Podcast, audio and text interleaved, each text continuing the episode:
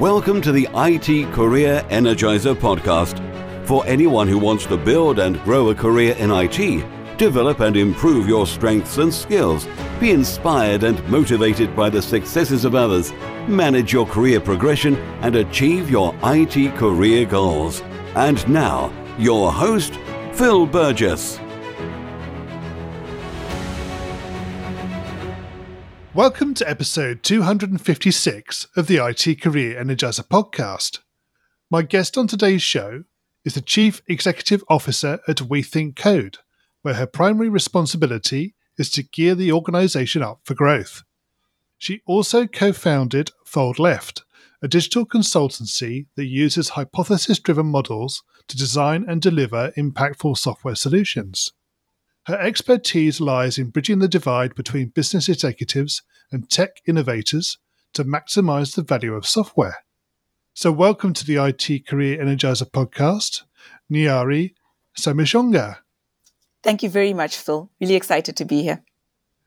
So, Nyari, it'd be great to get some insight into your current role at We Think Code and understand how that came about. We Think Code is a software development school and it trains Africa's top tech talent by recruiting people from backgrounds that would ordinarily be excluded either because they haven't studied tech before, they didn't have great scores coming out of high school, but they have high aptitude. And so, actually, someone I had worked with in a prior role referred me to them when they were looking for a new chief executive officer and felt like my combination of both technical and business expertise would be a good fit to work in this role. So, how do people find out about We Think Code? What's the sort of would say almost like a marketing channel to enable people to understand what, what you are and, and what you provide. So the, the best way would be to go to our website, which is wethinkcode.co.za. And you could also look for us on Twitter, Instagram, all the regular social media platforms as well to get a sense of the process of how people apply and how we train students to become um, top tech talent. Yeah. And, and how many countries do you manage to reach? Currently, we are only located in South Africa and we right. recruit 300 students each year. And we graduate about 65% of those students and pathway them into full time employment. Okay. And, and presumably the growth focus is within South Africa? Well, actually, we're looking to expand beyond South Africa now. It was founded in 2016. And with the success that we've had, we're now really at that point of expanding both our footprint within South Africa and beyond. So we've proven out the model of recruiting people without a prior experience of software development purely on aptitude and then training them in a peer-to-peer program over two years. And they come out as capable software developers that are ready to contribute. And so that was at the beginning a bit of an audacious mission. Can you really take someone who doesn't have a prior background? Can you recruit them without requiring any you know prior academic entry qualification? And is two years enough to train them and now that we've proven out that model and have had great success, we're looking at building it up and going further. Yeah. So the track record, obviously, now now you've been running for four years, you've got that, and you can prove or show to others that are interested in taking this route that it can be done. Yes, that it actually works and it's repeatable. The patterns are repeatable. Yes. Exactly. Good. Okay. And your other involvement as well, you co founded Fold Left. So could you maybe tell us a little bit about that as well? Yes, so Fold Left is um, a big joy for me because it was the first business that I was um, involved in founding. Prior to that, I'd always been employed. And the focus with that was coming out of an environment where all the software I delivered was in a consulting capacity in large consulting houses. What we were finding is that a lot of organizations, the trouble you had in delivering software solutions was actually reflective of right in the beginning when the decision of what to build and why we are building it was made not enough rigor had gone into analyzing what problem are we trying to solve and why would this solution likely solve it. And so Fold Left really focuses on saying, what is the business intent? And then creating hypothesis around the proposed solutions so that we can quickly establish whether they work or they don't work. So tech right. is a powerful tool, but only if you're building the right tech and building it in the right way. And that's the emphasis of Fold Left. Okay, good. Uh, that's interesting to hear as well. So, can you maybe share with us a career tip, one that the audience may not be aware of and perhaps should be? For me, the big one, the big learning has been learn to be good at making decisions. And it almost sounds trivial when I say it, but I think the more responsibility I've had to take on, what I've realized is that everything that seems like a simple decision is actually linked to so many variables and has consequences in so many different ways. So the big career tip for me is learn to understand the complexity of the environment within which you make decisions. And the better you are at making decisions, the better the outcomes you'll tend to get. So don't take decisions for granted. Be aware of what am I actually trading off? By choosing this, what am I giving up? By gaining that, what problems am I creating? and then look all those things in the eye and say, okay, am I ready with this collection of outcomes? Nyari, can you share with us your worst IT career moment and what you learned from that experience? Ooh, how much time do we have? so this would be a few years ago, actually, um, early into my career in tech, was um, working in an environment for a client. And at the beginning, our goal was to create a web application. And I was so excited when we started because there was so much potential in terms of the tech we could play with and the impact we could make for users, both of which is what I enjoy. Like there's a problem to solve. And at the end of it, I can actually see and touch the impact. And yep. then as it started to unfold, what to me was, you know, the thing I was saying about decisions. Here is the, the problem space. Here are the solutions. And then more importantly, here are the limitations. And so started to speak up about tech that was supposedly ready that wasn't ready, um, environments that were standing and ready for us to use that were not there, timelines that were either at threat or no longer achievable because of these limitations. And I bumped into a world of politics uh, where, in hindsight, I think I was quite naive. Uh, head in the clouds, we're here to build the tech and make the impact. But then on the ground, what was happening was there was this warfare from the consulting side the leadership that I was reporting to had made promises about what we could deliver and had given such reassurances that me pointing out these limitations in some ways, I guess, made them appear in a bad light. And then on the client side, people had taken those promises and downstream made their own promises. And me speaking up and saying, oh, this is a problem was political. And the interesting thing is, I hadn't intended to be political uh, so much as just observant and communicative. And I found myself in this pressure cooker where I was being heavily censored, um, being closed out of certain meetings and forums where, you know, my perspective was risky. And it escalated to the point of performance review sessions coming out of nowhere, claims about my general performance and my person coming under scrutiny. And was an incredibly painful moment, um, not least of all because of how the fight emerged without me ever gearing up for one or realizing I was walking into one. And yeah, in the end, I chose to walk away. I did what no one um, is advised to do in a consulting space. I just reassigned myself and moved to a different project. Um, and yeah, it was it was an important moment for me to learn that not that I would have made different decisions, but that if I had thought more clearly about the things I was observing and the things I was saying, I think I would have upfront understood more the consequences of the things I was saying and the consequences of the projections I was making.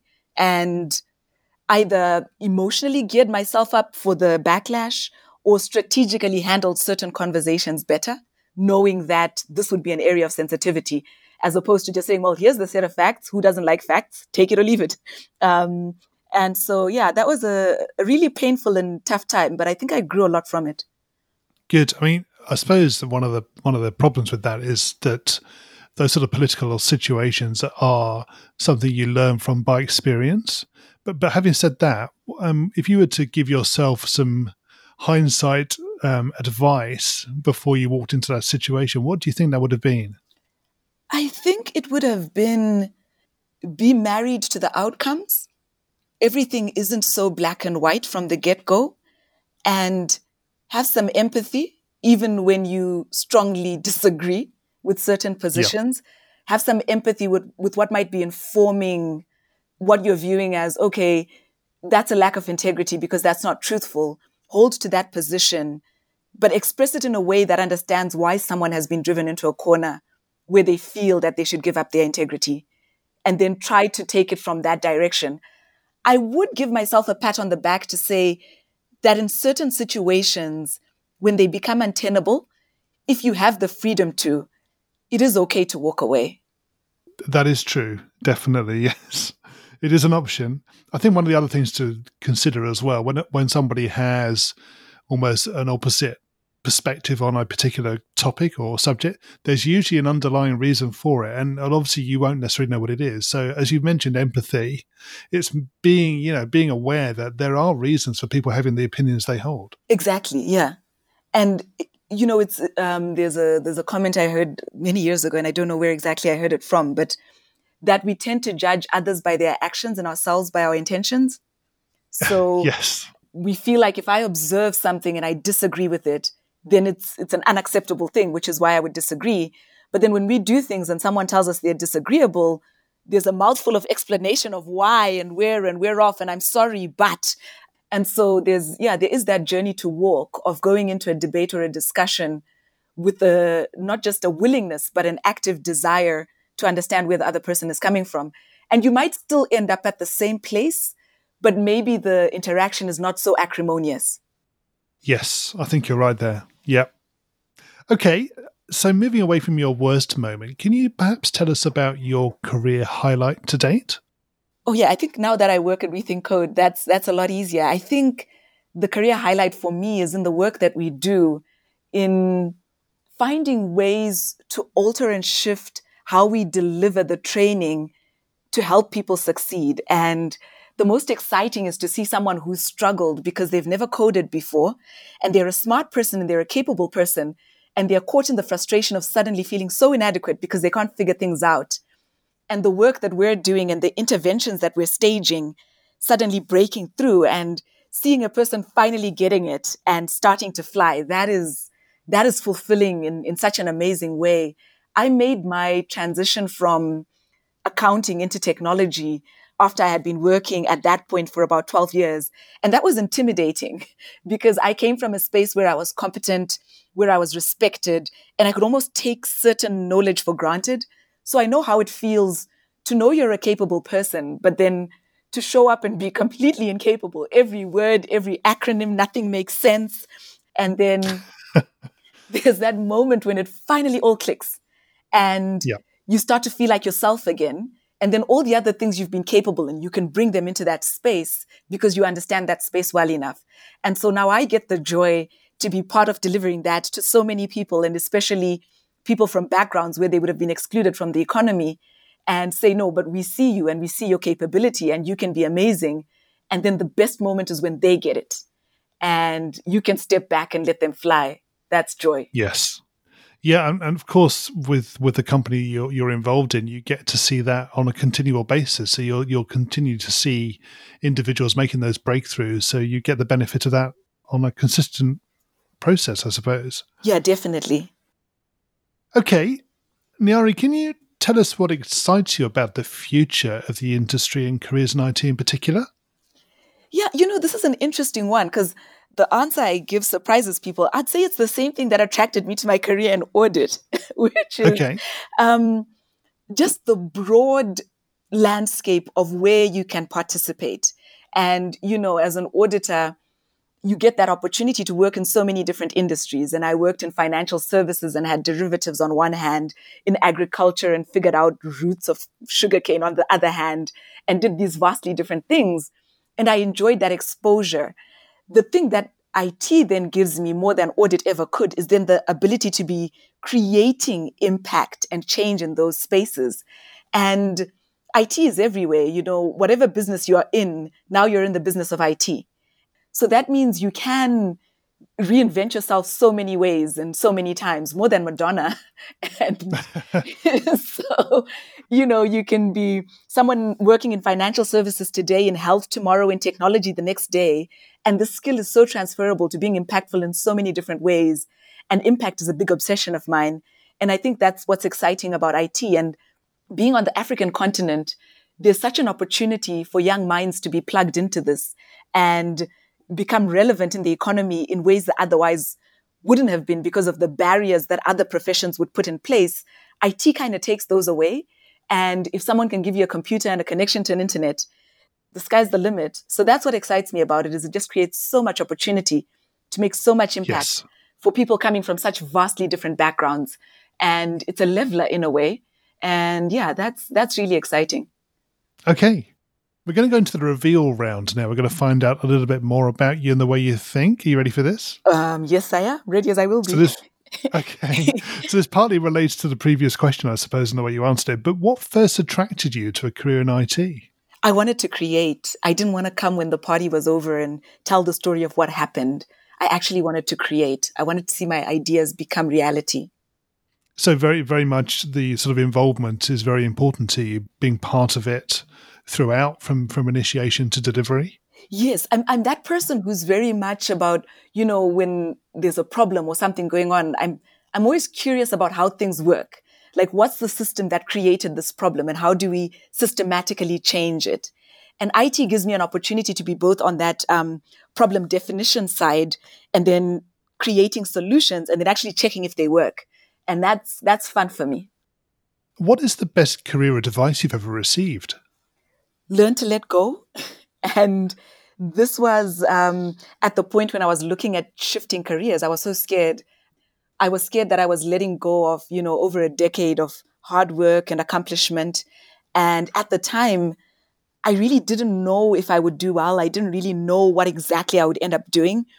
And the best advice I got was just learn to let go of the impression that the world has of you and focus on trying the things that you're instinctively leaning towards. And you'll always be your whole person. You'll always be that person who was competent, the person who was capable, the person who achieved, the person who failed, the person who got up. So let go of this moment so that you can reach and touch the next one. And I've used that advice again and again and again when I get scared. And I'm, you know, quite the daredevil. So I'm always putting myself in scary situations. And I always remember that advice. Okay, so presumably that sort of relates to the, people talk about their comfort zone. Is that similar? Yes, absolutely. Which is those accomplishments are mine to hold on to. Nothing takes them away. But if I allow them to define me so much, then I can't be all these other things. Even if one of them is finding out that I'm terrible at something, you know, like I'm never going to be good at singing, but I'll try karaoke, you know. So that's that's my perspective on it. Is step out of that comfort zone, and you'll be amazed that you're not that far from success in the next phase. But there's that one moment where you've got to let go. And when you're most afraid, and just trust yourself, back yourself up, and go for it. So, rather sort of almost the opposite question, really. What is the worst career advice you've ever received? Don't be so argumentative. okay. And I think it was contextual, where maybe I was committing career suicide by being open and honest and disagreeing. And it was clear that the power structures didn't agree with me. But what I have found is that by being authentic and not so much arguing, it's a bit tongue in cheek, but by being authentic and honest, yes, I might have alienated quite a few people because I'm so strident in my positions and my views. But I've also been able to build some really authentic relationships because I can find true resonance with my tribe and then those relationships have opened up opportunities for me to work in spaces, be exposed to things that I'm passionate about. And I feel like if I had been hiding behind, preoccupied with climbing ladders, getting along with everyone, not rocking the boat a little bit, I wouldn't be where I am. I believe I'm where I am by just being authentic and open, even if it, you know, ruffles a few feathers. If you were to begin your career again in today's world, what would you do? Oh man. So I only began my career in IT about um, eight years ago. So I consider myself an IT baby. But um, what would I do differently? I think I would have started coding sooner as opposed to feeling like someone had to give me permission and I knew what problem I wanted to solve and how. I think I just would have gone for it and tried it and just more like a child, just played with it like Play Doh. Right. Yeah. To get your hands dirty, give it a go, mm-hmm. see what happens. Yeah. And not, you know, felt like there's a formal way, there's an appropriate way, there's a path to be credentialized, but more like, a, oh, why not? you yeah. know, what's the worst that could happen? and what career objectives are you currently focusing on? I think my two career objectives would be for We Think Code, really scaling the operation and taking it across the continent. And in that process, the second part of that is ensuring that there's gender parity in the representation that comes out of We Think Code. I am a strong believer in the representation of women in technology.